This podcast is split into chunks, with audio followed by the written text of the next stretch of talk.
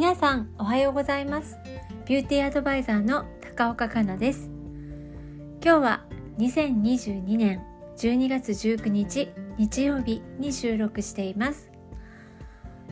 今日は一日雪が降っていました。とても寒い一日でしたよ。この日曜日いかがお過ごしでしたか？私は昨日まで家族旅行に出かけていました。2泊3日で箱根と鎌倉の旅に行ってきましたよ。久しぶりに家族で楽しむことができて気分もリフレッシュできました。また今から頑張ろうと思います。年末でこれから慌ただしく忙しい日々かと思いますので皆様十分にご自愛くださいね。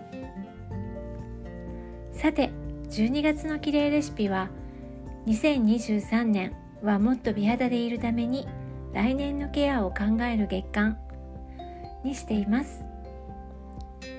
先週は来年もっと美肌でいるために取り入れてほしいお手入れ法として泡洗顔についてお届けしました。洗顔は心がけないと丁寧にはなかなかできないので時間がある時によかったら何度でも聞いて実践していただけたら嬉しいです。今週は2つ目。皮脂補給を大切に考えたスキンケアへ移行しようをお届けします。皮脂って聞くと油ぎった肌を連想される方が多いかもしれません。でも皮脂は肌から水分の蒸散を防ぐ天然の保護膜。美肌にとって重要な役割を持っています。皮脂の分泌には性ホルモンが大きく関係しているのですが40代になると女性ホルモンが低下するため皮脂量は急激に低下します。皮脂が減ると影響を受けるのが肌の保湿力。皮脂は肌表面に皮脂膜を作って外からの刺激を防ぎながら肌内部の水分の蒸散を防ぐ役割があります。すなわち皮脂量の急降下はお肌の水分量にも影響を与えてしまうのです。美肌は肌の水分量と油分量が十分に保たれた状態ですから40代を過ぎたら特に皮脂量をキープするためのお手入れが大切になってくるのです。もしかしたら油分不足かも。今からお伝えするチェック項目が3つ以上当てはまったら油分不足の黄色信号。早速皮脂量をキープするためのお手入れを心がけましょう。それではチェック項目いきます。1つ目洗顔後何もつけない状態が5分でも肌が突っ張って辛いという方。2番ファンデーションののりが悪いという方。3番パウダリーファンデーションが粉っぽく感じる方。4番目元のちりめんじわが目立つ方。5番運動の習慣がない方。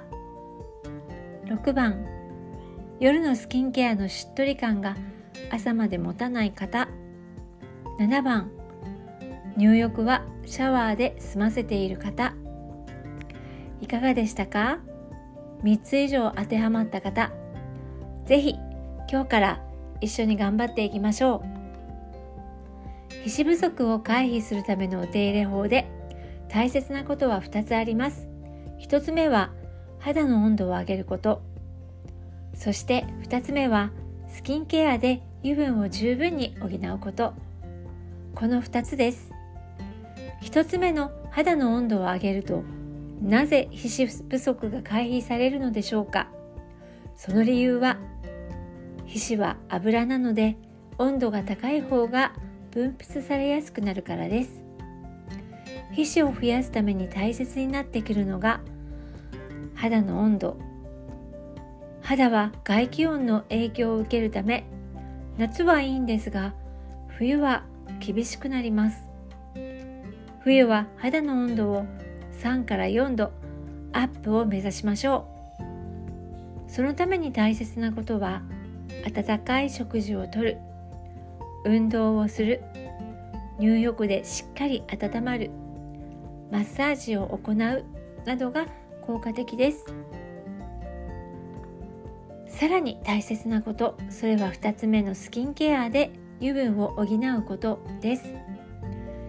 油分を補うスキンケアアイテムは乳液クリームオイルです。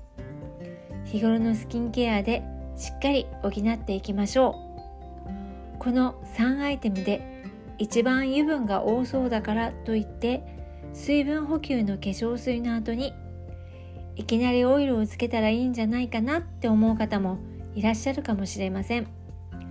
でもそれではきちんと肌にスキンケアがなじまないので注意です。スキンケアはなじませてこそその効果を発揮するものだからです。